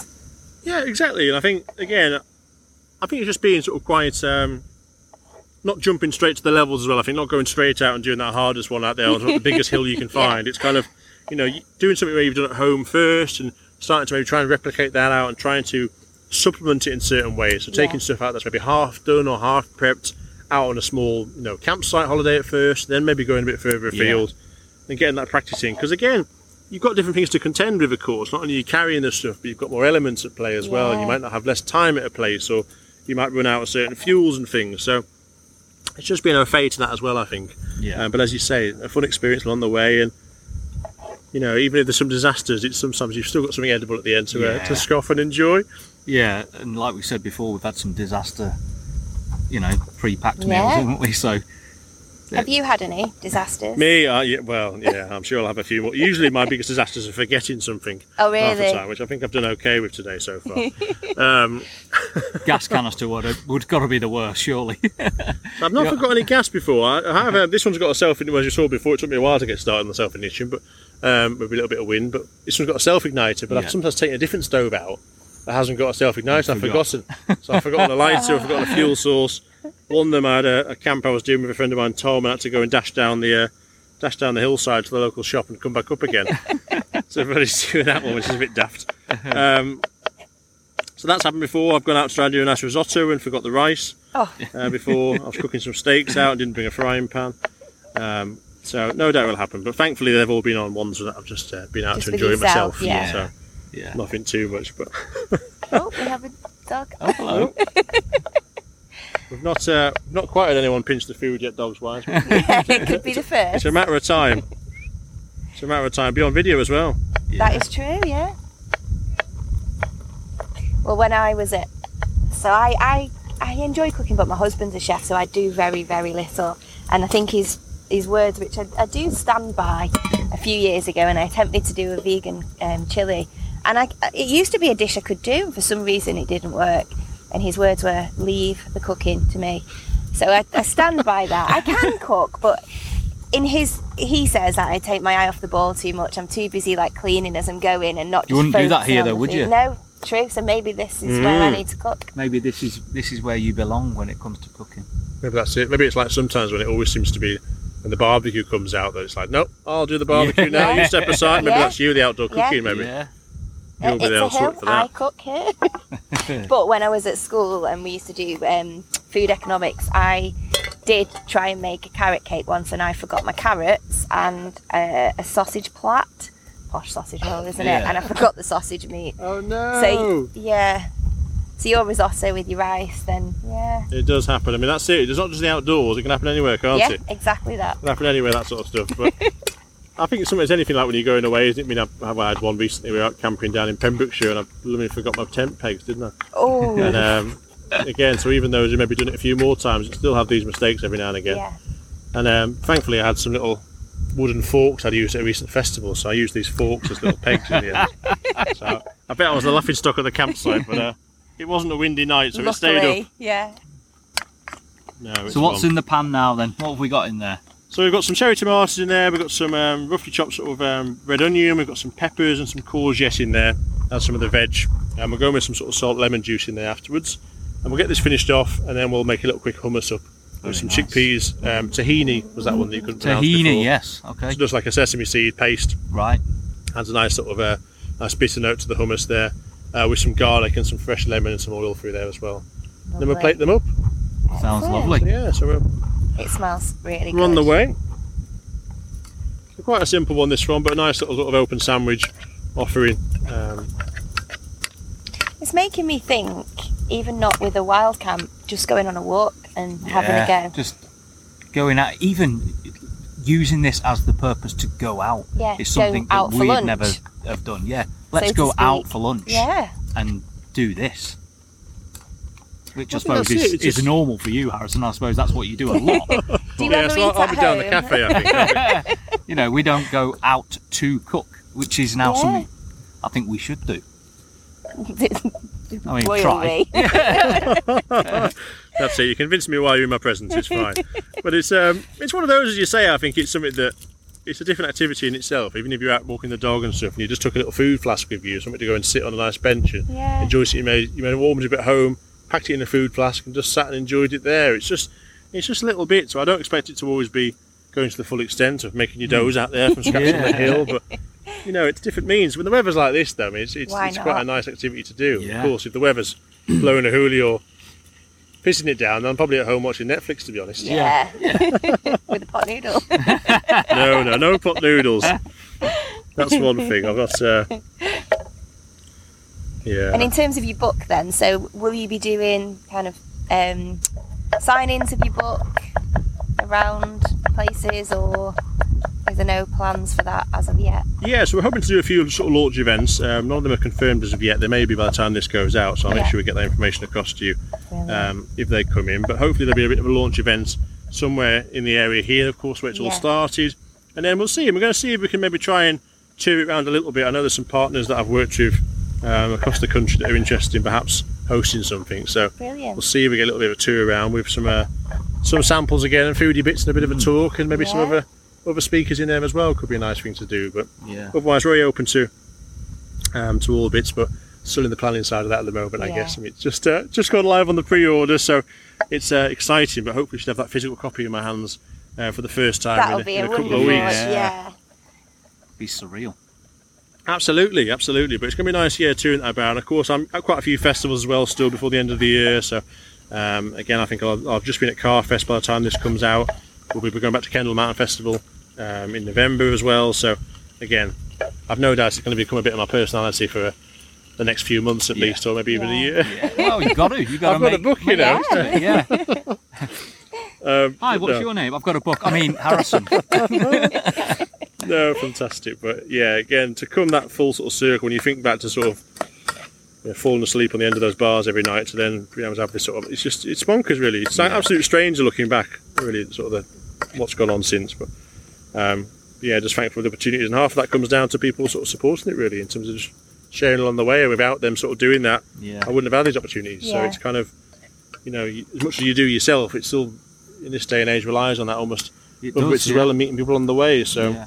yeah, it's definitely I think being real and, and raw as well. I think that's some people don't have that. They glamorize things, don't mm. they? And I think you've just you're so honest about everything, and I think a lot of people can relate to that, even if they can't relate to your entire story. I mean, it's personal to you, but people can take little fragments from it, can't they? Think, oh yeah, I get that, and you organised these planes. yeah, Yes, we we did. did, it yeah. Was- Can't see that one. Yeah. It's over Oh, there. it's coming again. We've had a bit of a flyover today, haven't we? We've had quite a few. Quite the spectacle. I mean, Yeah. we wouldn't have got this if we were sat inside, would we? If you got to tip his wing, I'll have a word with him. yeah. Saying it's quite nice to be above One them for once, isn't it? Look, looking down on those planes as well. Oh, it's magnificent. So let those soften through a little bit more then. Get a little bit of bite, that's going to be nice as well. Then we'll get the other pan on, get that hummus knocked up, and then get these uh, served up. So the bread sort of took the longest bit to cook through. Um, the wind was just a little bit stronger then. We've died down a bit now as well, so nice, nice and on. But that's again, it's just not rushing these things half the time. That's why I've probably not gone too much into. People think I often go and cook for people on the hills, or like private dining experiences and stuff, which is not what I do at all, really. And I I did imagine that'd be really stressful, wouldn't it, as well? well, it's like I did like 14 years hospitality at one point. Kind of, you almost have your time with that to away. Yeah. And this is kind of my aspect and what I enjoy is a bit of downtime. So to then come into that when you, as you say you're talking about is it ready in 15 minutes or down there? Is it coming up piping hot? And sometimes it's kind of yeah, I don't know. It's just Ready when it's ready. yeah, Yeah. absolutely. And I think Yeah. sometimes again that convenience sort of culture. Sometimes it's just yeah, just spending time in the moment rather than always waiting for the next thing. Yeah, I think that they they've got that right in Europe, haven't they? Mm. Uh, you know, pe- you, you mentioned it earlier. People in Italy, they it's an experience, isn't it? Eating, they get together, they enjoy the moment, they spend time cooking and eating and coming together to do that. Um, and, and tapas, for example, in Spain, you know, it's Yeah. it's not something you do as a convenience food. You, Mm. you spend time and you enjoy it for not just the food, but the cooking and the experience and that how it brings people together to talk and open up and you know I think we forget that when we're just rushing about grabbing convenience food. Mm-hmm. And great sort of sharing with other people, isn't it, as well? Those little little dishes and little bits out there, whether it's the tapas or like meze in Greece, and sort of just having little bits to just promote conversation and sort of you're chipping in and sharing, aren't you? Yeah. Rather than, again, this is mine. You're not having any. I guess as well, if you're thinking about cooking at home, then usually somebody is in the kitchen cooking and everybody else is elsewhere and they're like out of it. And so again, this is bringing people Yeah. together and making it more social as well. Yeah, Not just enjoying the food together, but the, the whole process. yeah. And it's good for me because I get to see somebody actually doing some cooking and I can learn from that. Watching, taking notes. yeah. Do you think see. you think you could make this Oh, with the with the book, yeah. with the book? I mean, I pro- mm, yeah. yeah, I think Yeah. you could. Instructions. Well, I'd hopefully say so. I mean, again, there's some of those that are quite. Uh, I mean, it's, it's the bread. I mean, the breads again. You could buy some breads already made up as well to speed that along a Yeah. bit quicker. You could buy a hummus pre-made up as well. It's kind of they're little steps you don't really need Yeah. to take, but just they're quite nice to, do. yeah. But so then you're just chopping some veg up and cooking it through, aren't you? But Yeah. a nice little open sandwich. We're having this argument, to be fair, with some of the publishers before about uh, because there's a few ones in there that are open sandwiches almost, so there's just stuff on top of bread, Yeah. Yeah. and they go, "Well, is that a sandwich?" And what do you think? There's a filling and there's Um, bread, so Yeah, I- Yeah. It's half and half, isn't it? I think it's a kind of well, there's if it's definitely a bit open of and you poetic do that, license. you can call it what you want. exactly, exactly. You can Yeah. call it what you like, can't you? I mean, is flatbread calzone sandwich. pizza? You know, is that just a pizza that's folded? I don't know. It's yeah. Yeah. I mean, you could. That's like saying a club sandwich. Uh, no, sorry, the biscuits, sandwich biscuits, like a Yeah. well, penguin that's a whole chocolate different argument now, isn't it? Yeah, of course We're going to go down is, the Jaffa The cake line. We're not now. going down that route. We said we weren't going to get political. No, we didn't. I think, as you say, if you can fold it up and have both bread on both sides, it's yeah, fine. But, I agree. but I do agree with the fact that uh, it's only a pie if it's completely pastry all around. Yeah, Yes, yeah. That's that's one that I will stick with. But uh, yeah. there's some sandwiches that are a bit more open in uh, in mine anyway, so hopefully they pass for I suppose as we're talking um, political and do's and don'ts in cooking. The the important question, I guess, is do we have pineapple on pizza? Oh, wow, I wonder where you were going with that one, didn't you? I might lose a few followers on this one. Look at us with bated breath. Like, what's the answer? I know. I quite like a bit of pineapple. Oh, so do we. Same. Yeah, Yeah. we are all for I it. That's quite good. like it. I I certainly wouldn't call it an authentic sort of um, um, Napoli pizza, but it's. Uh, No. I, do, I do like that sort of that sort of saltiness of the ham and sort of that sweetness of the pineapple in there. I think it sort of merges quite well as little mm. flavour notes. But again, these days you've seen all sorts on pizzas now. I think it's generally gone to even further Yeah. stranger Anything concoctions. yeah. So Yeah. anything on bread. I mean, that's that's an open, again an open sandwich, Yeah, perhaps. yeah. That's it. Yeah. Is pizza a sandwich? That's the, that's the next question. Yeah. Pop that one up in a poll. That's your next book. Is pizza a sandwich?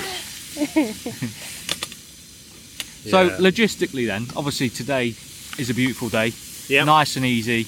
Um, but I, I'm guessing, well, there will be plenty of days where you are booked or you've got an event that you've got to do. It's Uh-huh. outdoors, and the weather is horrendous. So, what other sort of things would you consider then? Because would you use the same stove, or have you got one that's better suited to certain weathers? Would you Mm-hmm. take a tar? Yeah, absolutely. So again, there's some conditions that, of course, it's just not going to be possible to, and it's not going to be fun for anyone to be out there in. Um, but I might do things where I might take more steps to actually prep something more towards the end. Yeah. So I wouldn't choose a dish that's going to take me a long time to cook, for example, either. So nothing slow cooked out there. Or again, I'd be looking, yeah, for some shelter spots in there, or some tarps or various bits, or having more canvas.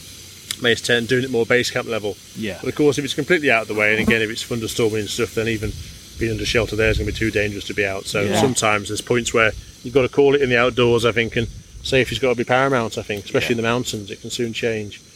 Um, but yeah, I mean, a lot of them, sometimes I'm going about, obviously, I'm outdoor cooking, I'm talking about the outdoors a lot, but a lot of the travelling around sometimes can be me. You know, when we last saw you, sort of in the NEC under, Yeah. a, big, under a big roof.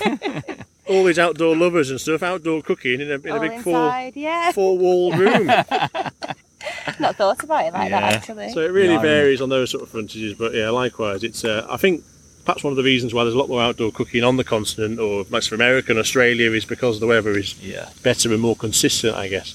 Uh, where over here we take our take our chances where we can. But Yeah.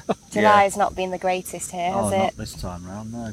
no, a bit of a washout, hasn't it? Another washout. I mean, it's been a nice uh, nice time to catch up on some admin. I think actually. in July, 'cause, again, that's one thing I didn't expect too much of. I think when I went freelance, I thought, well, loads of time in the outdoors.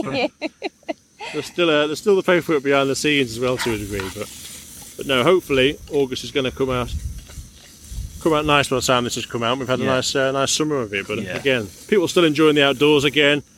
Rain or shine, though, and again, just about having the equipment out there to be prepared for those changes. Um, but as you say, different stoves work in different conditions. Uh, again, obviously, a lot of people use sort of the Jetboils or the brew kit sort of thing for, for great for dehydrated meals or for quick coffee, tea, cup of Yeah. soup out there. Fantastic quick boiling. They'll last really well in sort of Yeah. uh, strong winds. Great for keeping carby bits on the go as well. They roll in boil for bits of veggies Yeah. or rices, potatoes.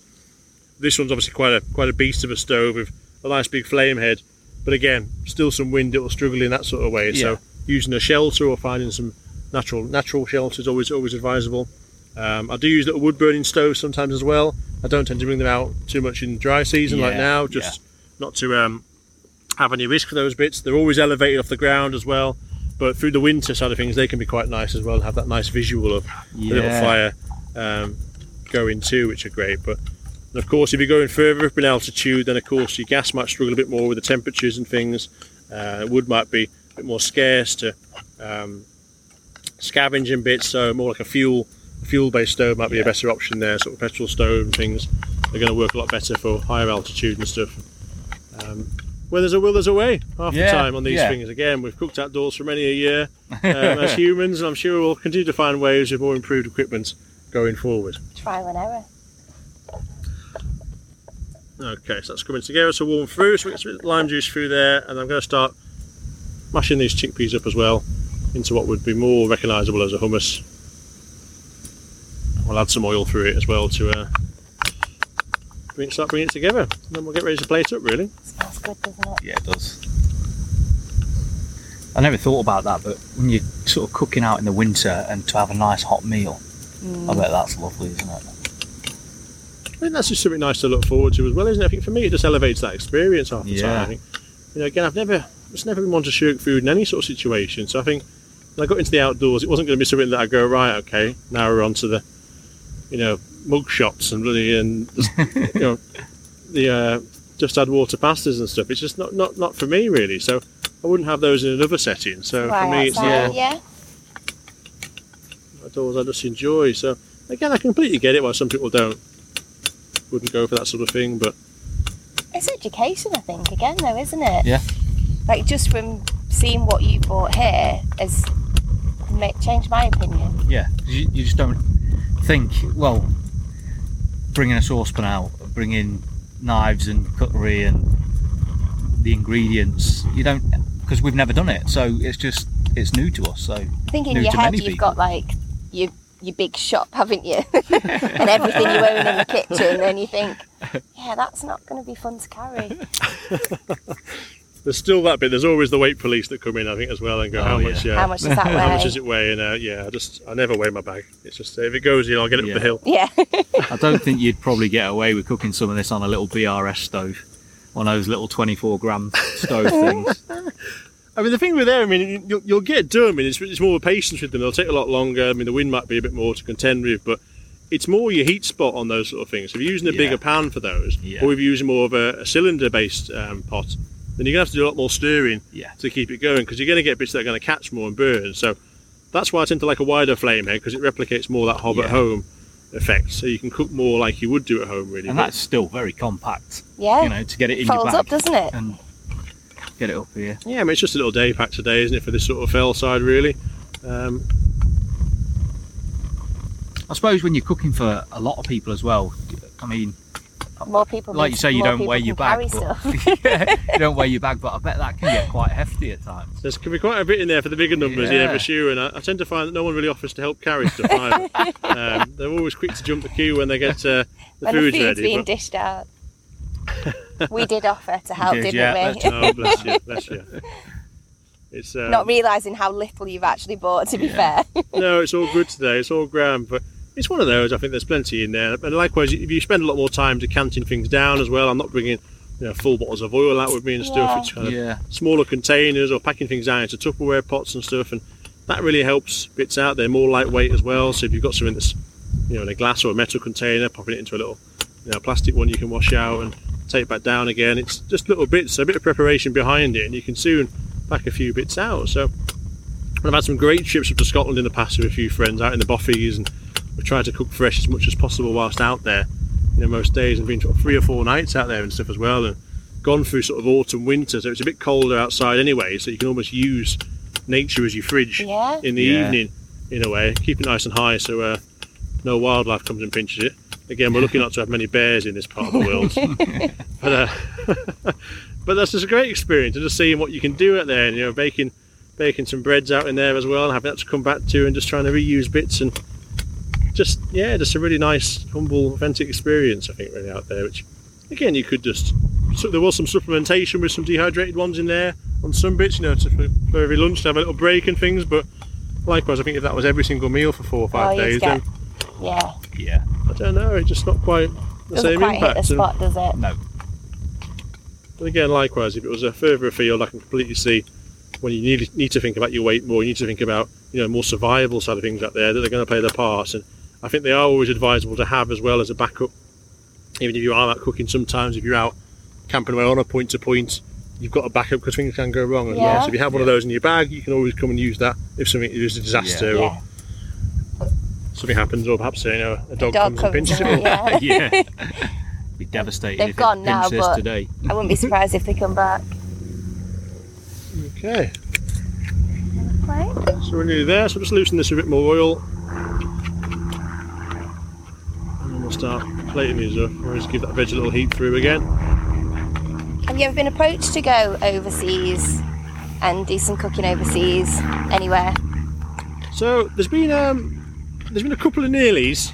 Nearlies. I've not quite had anything as of yet um, out there, but I mean, I'd love to do one of the sort of the expedition things. I mean, out there and cook away, or some of those Yeah. you know Swedish buffy sort of trips out there, point to point, or something up in you know Picos de Europa or something would be amazing. But Yeah. um, but no, as of yet, I mean, I'm, I'm, I'm available to do those sort of things. You know, I've had a freshly renewed passport. uh, All ready to go. So I'm, uh, I am available. Good to go. He's even got a backpack. Yeah, that's it. We're good. We're good. You know, I can, Just can by the door. I can meet many airports. Um, you know, did a bit of GCSE French, but but no, not as of yet. Not as of yet. But um, yeah, that would hopefully be the next step. I think to go out and cook somewhere a bit Yeah. higher for me as well. That 'cause, would be uh, amazing, yeah. wouldn't it? again, I mean, even a very different life beforehand as well. I mean, I'm sure there's many people that have had similar and coming to the outdoors quite late and things that I've not really had the chance to go and enjoy a lot of them, even the outdoor travel holidays and things because it wasn't the holiday I was doing Yeah. before. So I've not done too much travel in that way abroad yet, which I think, although there's so much to do on my doorstep, and I've so far I've been, you know, lucky with things. I'm busy with things I've been doing, but it would be nice to go and try a bit more fantastic areas like that Purchase somewhere else that- personally for yeah, that I've not- yeah. I've not really. I wouldn't have really thought about before. Again, it would be more looking down for sort of the beach holiday sort of thing, or Yeah. God forbid, you know. So which you still need. I, you know, I, there's so many places we all want to go, isn't there? But you know, I want to go to the Himalayas. I want to go here. I want to go there. But we all still need a beach holiday every now and then, don't we? yeah, well, that's it. Well, again, sometimes there's some great some great mountains nearby as well. Yeah. So it's that age old argument, isn't it, of the coast and the mountains, sort of. Uh, which do you prefer? And I'm like, oh, well, does there have to be a choice? yeah. Bit of both, quite nice. Right, so we've got something that sort of resembles a hummus in there then, so that's kind of a bit of a um, bastardised version on the camp stove. So again, we're not having the blender out here, it's kind of nice to Mm. mash that up. Heating the chickpeas in the pan first makes it a bit more supple, so it allows you to, to press it all out there, otherwise you'd be put a bit more elbow grease into it Yeah. to get a nice little hummus on there. And then get some flatbreads up. I love your little pots as well. Sometimes people think I've got my own Tupperware brand with these, but they're just, uh, they're Just just old, they're old hair gel pots. Oh, really? Yeah, I just wash out and use them for like They look spices fab, and don't things. they? I just saw the other day actually, there's quite a few of them in the book that are coming up, and I'm thinking, oh no, I believe VO5 hair gel Oh, that, coming up in the book. that could be your, uh, your next That's the next line. thing. Tupperware pots Yeah. for outdoor little containers. Maybe, 'cause maybe. Like you've mentioned there, bringing small bottles of oil and, and breaking things down to what you need. Ideal. It is, and again, using, I mean, although I didn't have the purpose-built stuff initially, it is handy. Obviously, you've got the fold-away sort of, you know, Mm. utensils and stuff. The more lightweight knives, um, boards and stuff. I've just generally found at Christmas you tend to get nice, nice sets to do with cheese little on cheese them. sets. Yeah. Cheeses on them. And they usually yeah. always put a board in there. When they get reduced after Christmas, you get. Happy I think I've got that board for and a set for like a pound. And it's a good little chopping board that slides down yeah. in. It's just I think it's just old MDF, really. Yeah. not MDF, just uh, just um, plywood, but it's Does does the job, job, nice yeah. and lightweight. So all little bits there. I mean that I could have decanted down, but I was dashing out the house to meet you, so I just picked the jar for that one. Um, but again, little old toiletry bottles and things are great for little oils to keep those in and stuff, and just keeps it all more lightweight and more contained and, down there. So we'll get a little bit of this mint chopped up as well. And, uh, We're in the midst of festival season at the moment, aren't we? So, what have you got coming up for the rest of the summer? Yeah, so I've had quite a bit. June, I was, I was touring around for all sorts in June. So I had a great festival season. Of course, caught that lovely weather spell as well. So it's really nice being out and about and down sort of um, from Warwickshire to Pembrokeshire down to Devon and Cornwall sort of way. Uh, but whereas now I've got various bits coming up. Um, Carfest will be some of the biggest ones I've done by the time I come here. Um, and then I'll be down to hopefully the NEC again for the Camping and Caravan Show, where Kendal Mountain Festival will be in in November. And then again, some getting planned in for next year as well. And Alpkit Shakeout I'm at as well, Yeah. uh, the Shakeout Festival. I think I'm going to pop down to the Ellis Brigham one that's coming on as well in Wales. I'm not I'm not speaking to that one, but I'm hopefully to Just gonna just going to attend and have a little, Yeah. little mingle around and enjoy Yeah. it as well because it's always nice to be Yeah, of course. on the scene yeah. of the community yeah. as well. But Yeah. there's some great ones now. There isn't there so many popping up here and there. And I think again that just shows how many more eyes are on the industry now. People want to get involved and doing these different trips. Yeah. Excellent. definitely a good movement, isn't it? It's Yeah. not something that's and it is a great, negative. it is a great community, isn't it, of people? Yeah, as you say, I think sometimes it's just like finding that tribe a little bit. Really, find the people that Yeah. you know, like-minded people that enjoy the same sort of things as you do. And Yeah. So a few weeks back, we were um, we were with Alex Staniforth. oh yeah, good friend of Um, mine, Alex. Yeah, Yeah, and I think I'd already contacted you at this point, and uh, he's when we finished, he said, "Right, if you're looking for other guests," he said, uh, "Get hold of Harrison." Um, I was like, "I already have actually." He's like, "Yeah, me and him tend to sort of swap and, and Say, go on this get podcast, on this go one, on go on that one." Oh, that's great. Well, I was I was at the other day because he's just obviously completed his Frog Graham Yeah. round, so he, he's had a bit of a hard time with, after really struggling with long COVID for a while. I mean, Alex was doing some fantastic endurance events previously, and just really wiped him out completely. So tough to see, but he's battled on through, got quite into his wild swimming, and recently taken on the Frog Graham round. So I made sure I got to Keswick the other day and saw him come in as well. Oh, brilliant. yeah. Nice crowd to welcome him back. Um, he surprised me to be fair because I didn't think he was going to be finished that soon. I just looked at the, the tracker and thought he's nearly there. I better drive through. but no, a good bloke. Yeah, who's the first person for this season? For this isn't season, it, yeah, for me? this series. Oh, fantastic. Oh, this smells great. So, in terms of obviously loving cooking and food, who would be your idols food wise then, or any sh- like chefs that? Do you have any? Or It's yeah, it's, it's a question you get asked quite a bit, but I'm never really someone to really put people on pedestals or Yeah. idolise mm. people. Really, there's certainly people who've inspired me along the way, but there's no one I go, oh yeah, that's that's that's the one. I lo- Yeah. Everything he does, I love it. And I think generally we're all just we're all, All just quite human, human, aren't we? I think you know it's likewise. You know, I see it like in the sobriety circuit, for example, sort of stuff. And for me, I'm kind of like, well, yes, I might be seven years sober now, but I could still be one day away from the drink myself. Yeah. Really, it's never really Yeah. something that I'm ahead of anybody else. So there's certainly people you take inspiration from in the chef inside and things. And I used to love watching the likes of Keith Floyd on the television. Yeah. Um, like in him, a chap called Simon Hopkinson. I like he's more of a writer, but I'll enjoy his stuff. Um, but yeah, Keith Floyd. If you could be like the sober Keith Floyd, I'd be quite happy with that. yeah, two very different people, I imagine. yeah, absolutely. It was all lovely. But um, but yeah, some fantastic ones around. And again, recently some of the festivals, it's great almost to be, you know, not quite there, but almost having the chance to meet some of these people as well that you've watched on the television and going across and be able to sort of watch them in action and Yeah. share things with them. It's just it's amazing, really. But yeah, plenty out there. Hugh Fearnley-Whittingstall I quite like as well in terms of his sort of lifestyle and how he, Yeah. you know, it sort of tries to really use sort of the garden stuff in there and the agricultural side and River but many more coming through as well. Yeah. and again, some fantastic ones on sort of TikTok and Instagram now as well that are really breaking down those barriers for people too. Because I think that's half of it sometimes. Like we were saying earlier about getting into the outdoors. Sometimes it's quite daunting to start. And if Yeah. you're not a cook to begin with, it's like where do I start? Yeah. For example, as well. But sometimes these people who look at the entry level as well, rather than just going straight to here's the most complicated dish you can do, Yeah. try and replicate it Yeah. teaching the sort of the arts and the little bits in there and the practices, it, it really helps now. And there's so much information out there now that I mm. think hopefully that's something that we can do more of. And even ingredients wise, I mean, certain, obviously there's, there's privilege in being able to get certain certain things and having things available. But yeah, I remember sort of growing up here in sort of Cumbria and stuff and seeing some of the ingredients in here on the television, and they wouldn't be in my local supermarket. Yeah. They wouldn't be What there. even is that? How do you say that? couldn't even see them. But now we've got this like plethora of international sort of ingredients and recipes, and for me, it's kind of like taking those back to their roots in kind of way. How we started outdoors, we've now refined it this way and taken them back out into their roots, into the outdoors that way. But, um, we'll see. But maybe it'd be nice to try and get a few of those chefs out in the field and see if they can do it in, the- in the outdoors see, too. challenge. Would be quite nice. Okay, so we've got a few here then. So I'll serve one on there. I'll give you this little one, this little board here then. Amazing. Thank you. Yourselves there. A couple of forks in here. fantastic. Look at that. Right, we've just finished eating, and that was absolutely bloody lovely. I think Yeah. I'll, I'll say. Um, so, what what is the title of this particular dish in the book?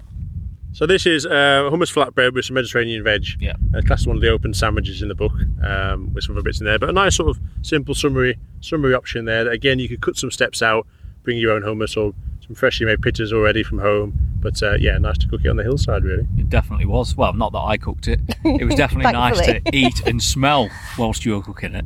Um, it was lovely, really, really nice.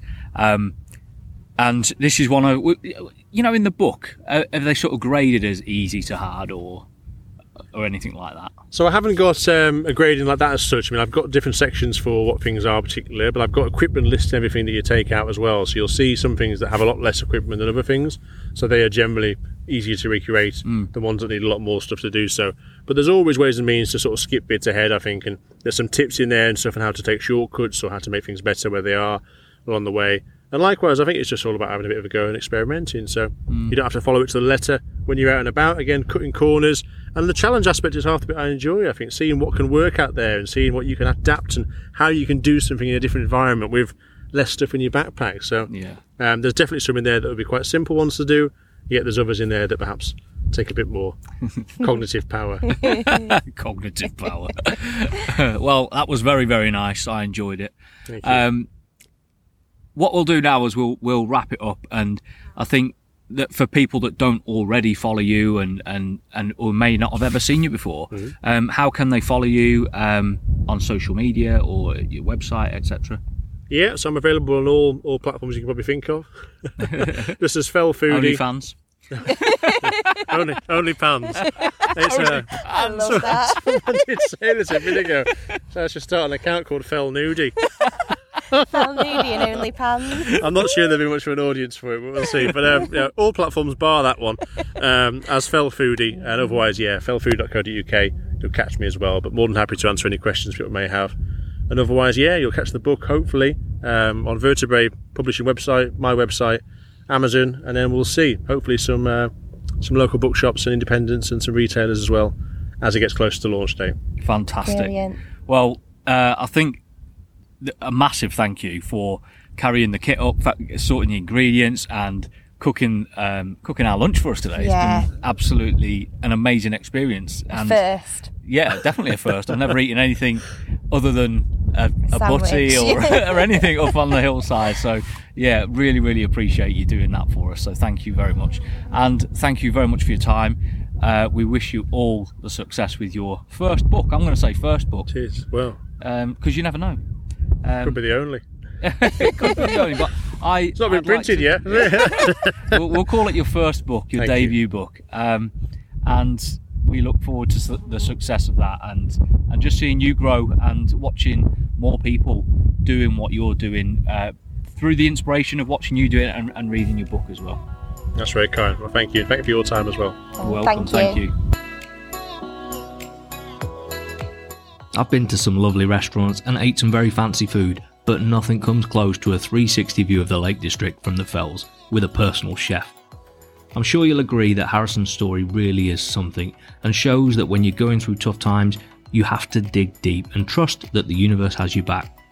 Harrison's debut book, Cook Out, is available to buy from the 12th of October 2023. See the link in the show notes to get yours and start cooking up some tasty dishes of your own with whatever view you choose.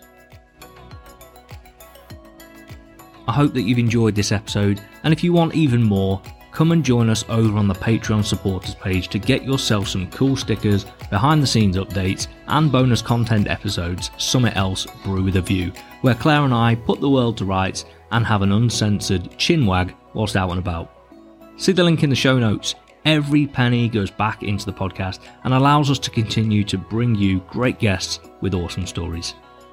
I'd also love it if you could leave a five star review on your podcast streaming platform. This helps the algorithms and makes the podcast easier to find for new listeners. Don't forget, Series 5 is now on YouTube as well. You can watch the episodes over there and see where we've been for Series 5. Remember to like and subscribe.